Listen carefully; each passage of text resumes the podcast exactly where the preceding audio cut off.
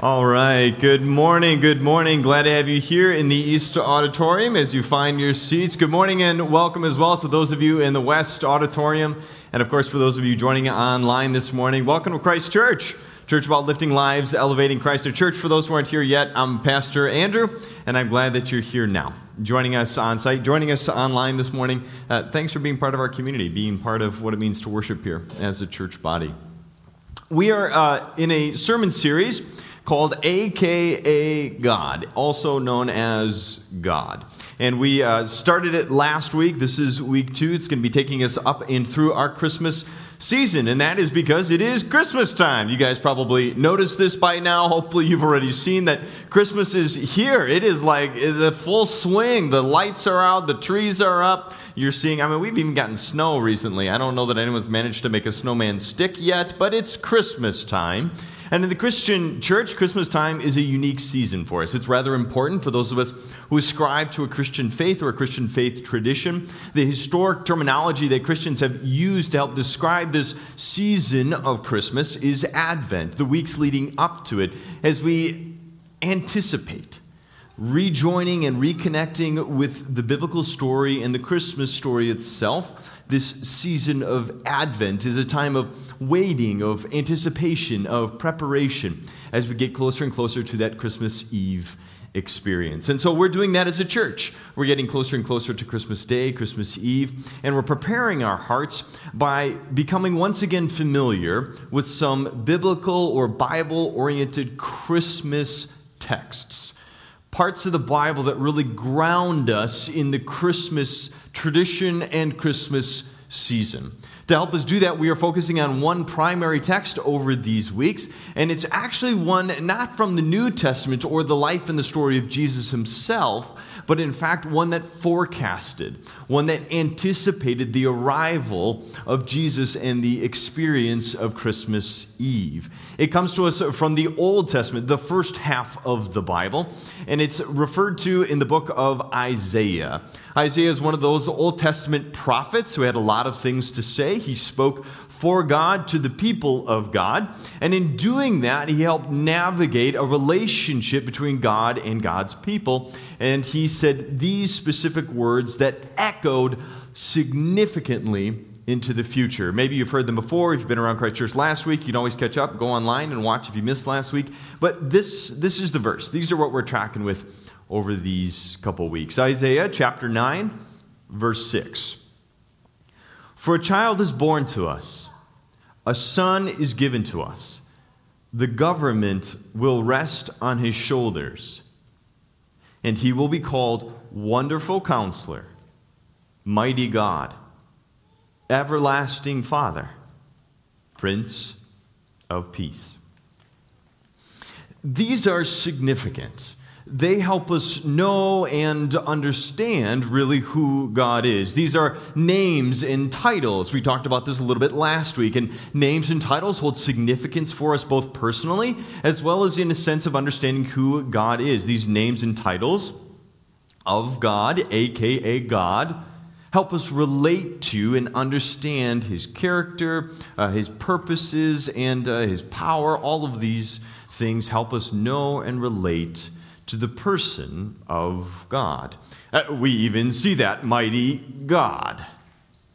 Now, the idea and the understanding, the reality, or let's say even the belief that there is a God out there is not new to the world and the Christian narrative.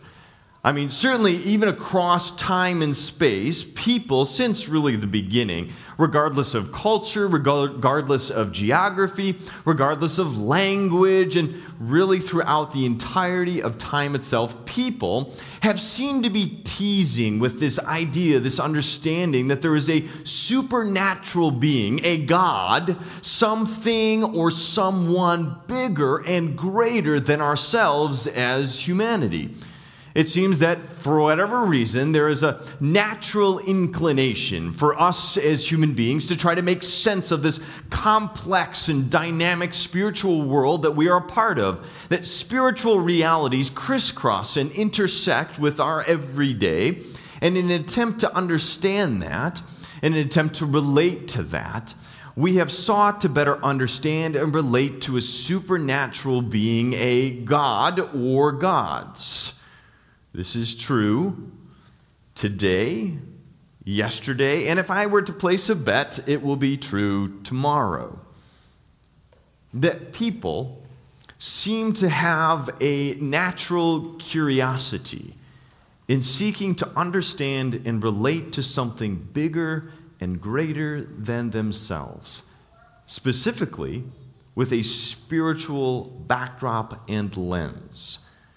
Now, I realize that people vary wildly in how open they are to this idea. I realize that people wild, significantly, wildly vary in how they approach God and the idea of God, and can I believe in God? There is varied understandings and confidence and belief systems. This is all true.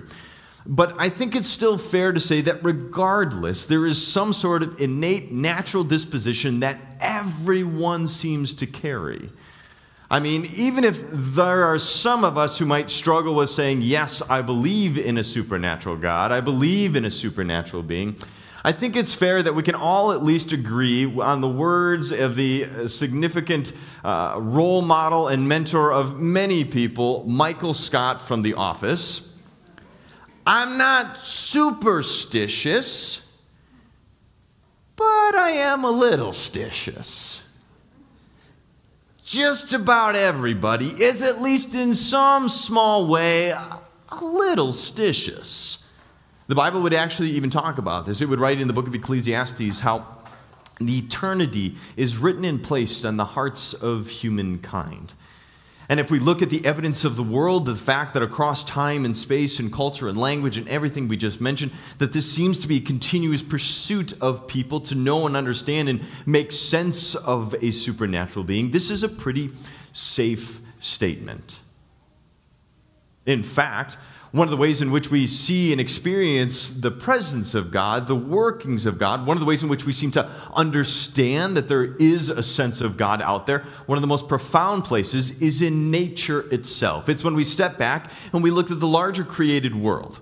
This is a common thing that when I sit with people, I get to hear about, that they experienced God when they were at a state park or when they went to some amazing, incredible environment, and they really got a sense of a supernatural God working and behind all of these things.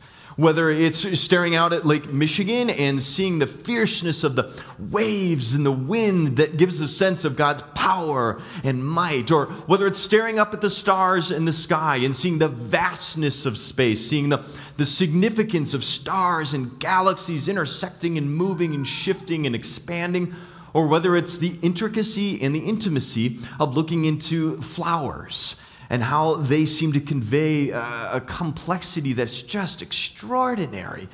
Maybe it's finding math sequences that are naturally evident within trees and the landscape. Or maybe it's staring at the size and the scope of mountains. Whatever it is, the created order itself seems to speak into us a sense of God's majesty, God's presence, God's power.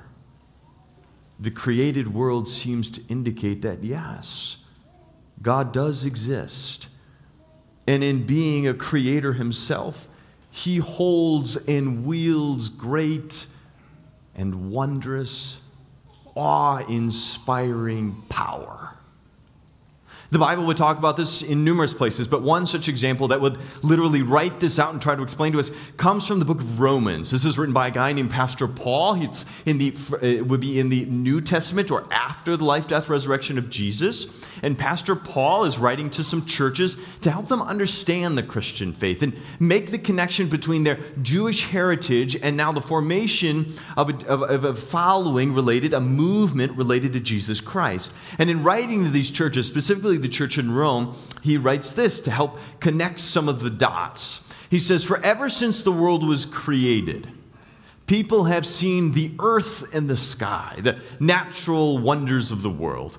And through everything that God has made, people can clearly see his invisible qualities, namely, or more specifically, that you can see, we can understand his eternal power the size, the scope, the majesty, and the divine nature at work and made evident in creation. All of this is to say that God is indeed mighty.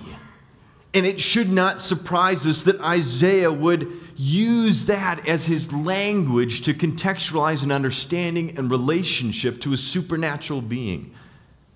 God is mighty in his power. And we should be sitting in awe and wonder at his majesty. That all seems to actually, well, make sense. But frankly, it's actually not enough.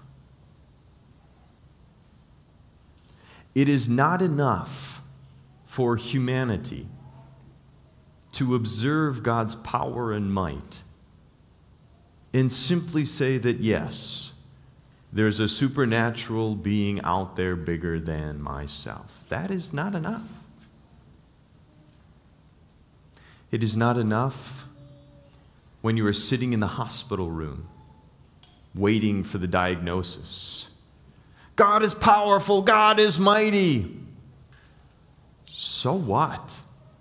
As I sit here working with doctors and nurses in uncertainty, in fear and intimidation and nervousness and anxiety, who cares if God is all-powerful?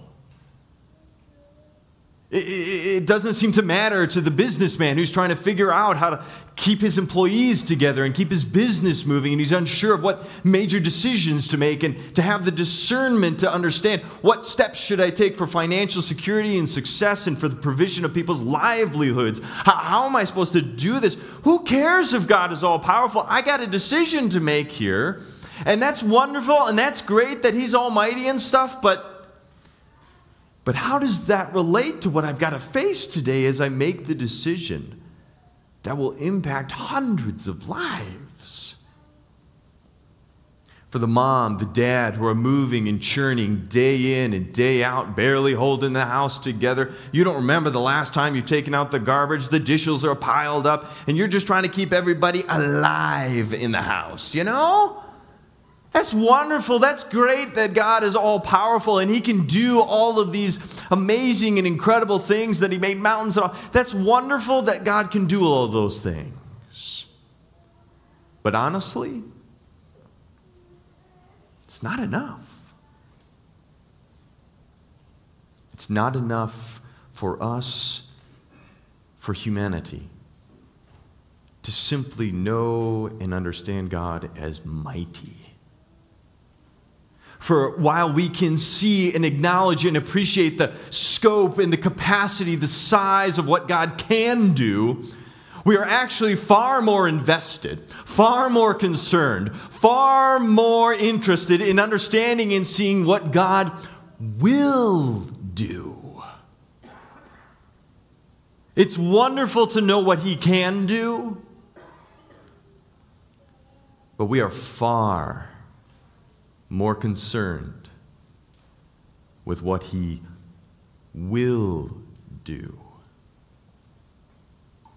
Our lives, our reality is much, much more dependent on the character of God. It is far less about the capacity of God and far more important to understand, know, and relate to the character, the person of God. Who is this God that wields such power and might?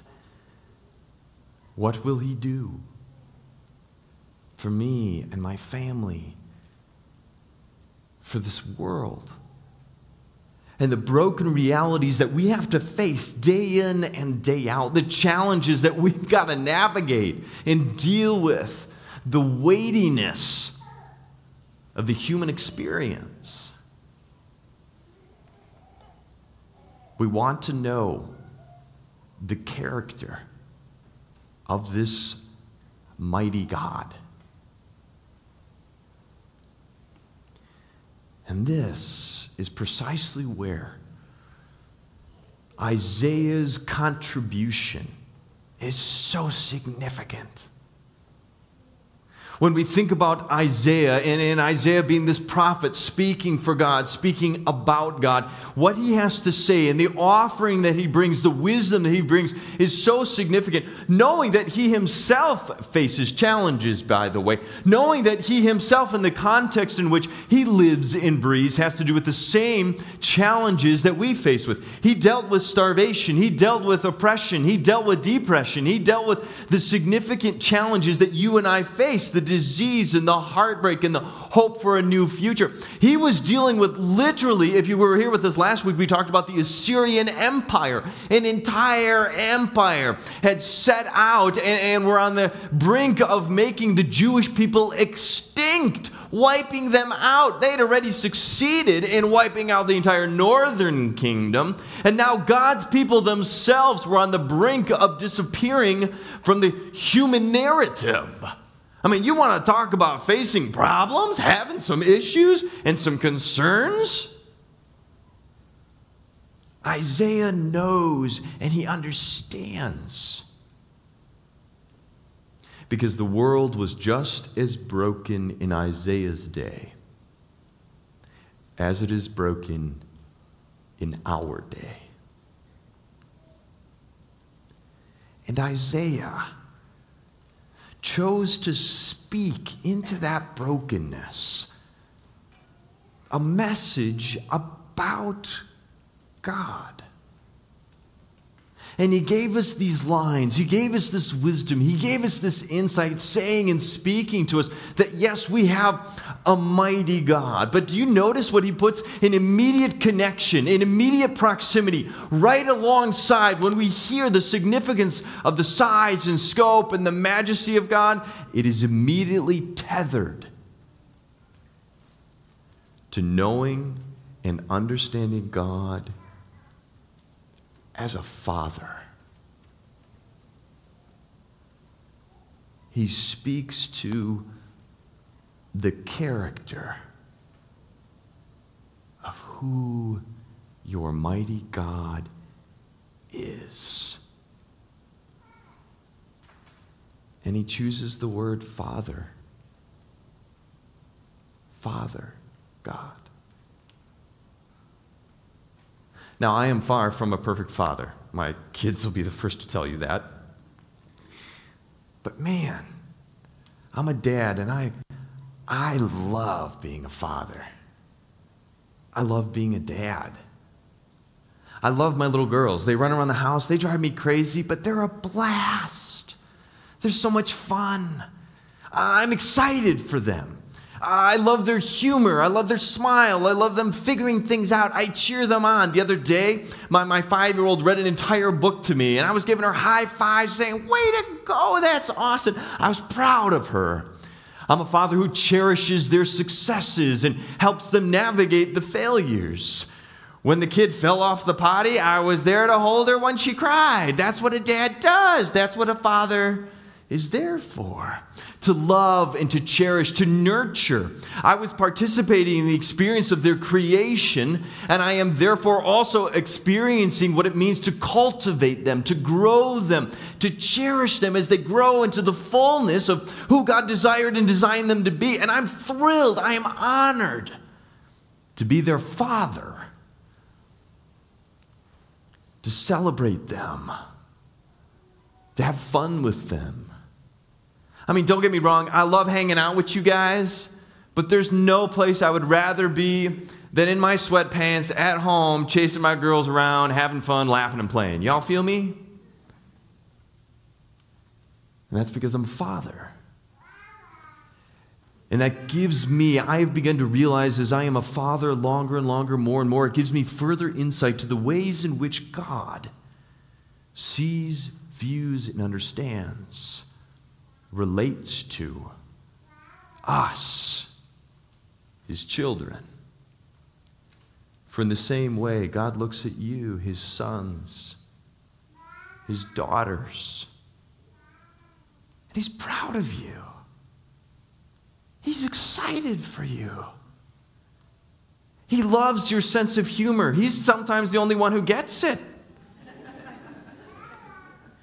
He loves to have fun with you and play with you. And he's cheering and helping you when you, when you succeed. He's there to be excited for you and with you. He's there when it's hard. I mean, being a father doesn't mean that all of a sudden your children don't face challenges. Doesn't mean that your children don't have issues or, or things that they got to face. That's not, that's not what a father, that's that doesn't come with a father thing. What a father does is he's there for you in the midst of the challenge. He gives space for you to, to, to explore and to make decisions. And sometimes we make good ones and sometimes we make bad ones. Yes? Oh, yeah. But a father is there to help you, guide you, encourage you, discipline you when you need it, and step in and intervene. Love you. Cherish you. That's, that's your God. Your God is not only mighty, but when he looks at you and your life, he looks with the eyes and the heart of a father. A father who loves you and wants genuinely what's best for you. Now, having God as a father, as I mentioned before, doesn't mean that everything is hunky-dory, okay. If you've hung around Christ Church for any amount of time, you hear one of our lines consistently is that being a Christian doesn't mean that all of a sudden you start seeing rainbows and butterflies. That's not how the whole Christian thing works. Having God as your father does not mean that all of a sudden God snaps his fingers and makes everything right in the world. This is not how it works. I am not a Christian apologetics. Uh, it's not my specialty. I'm a pastor. There are simply some things that are beyond my pay grade that I do not know and do not understand. If God has all this power and if God looks upon this world and he looks upon it with the eyes of a father and he sees suffering, why doesn't he just fix everything and make it all good? There is a part of me that simply can look at you in transparency and say, I, I, I don't know. I don't know. That is beyond me. In fact, the prophet Isaiah will say later on in Isaiah chapter fifty-five that God's ways are higher than my ways. That's a nice way of saying I simply am limited in my capacity to understand the mightiness of God as connected to and tethered to him being a father. There are simply places and spaces within the spiritual realities that I tap out. I don't know. But, but there are some things I do know and some things that I hold on to. For as messy and as broken as this world is, for as much as there is starvation, shame, guilt, violence, pornography, car accidents, cancer. For as much as that is part of the broken fabric of our world, I believe that God genuinely is a father, even so. And in fact, as a father, he has done something above and beyond what I could do for myself. That is to say that God chose, because he is a father, to intervene in our world, your world.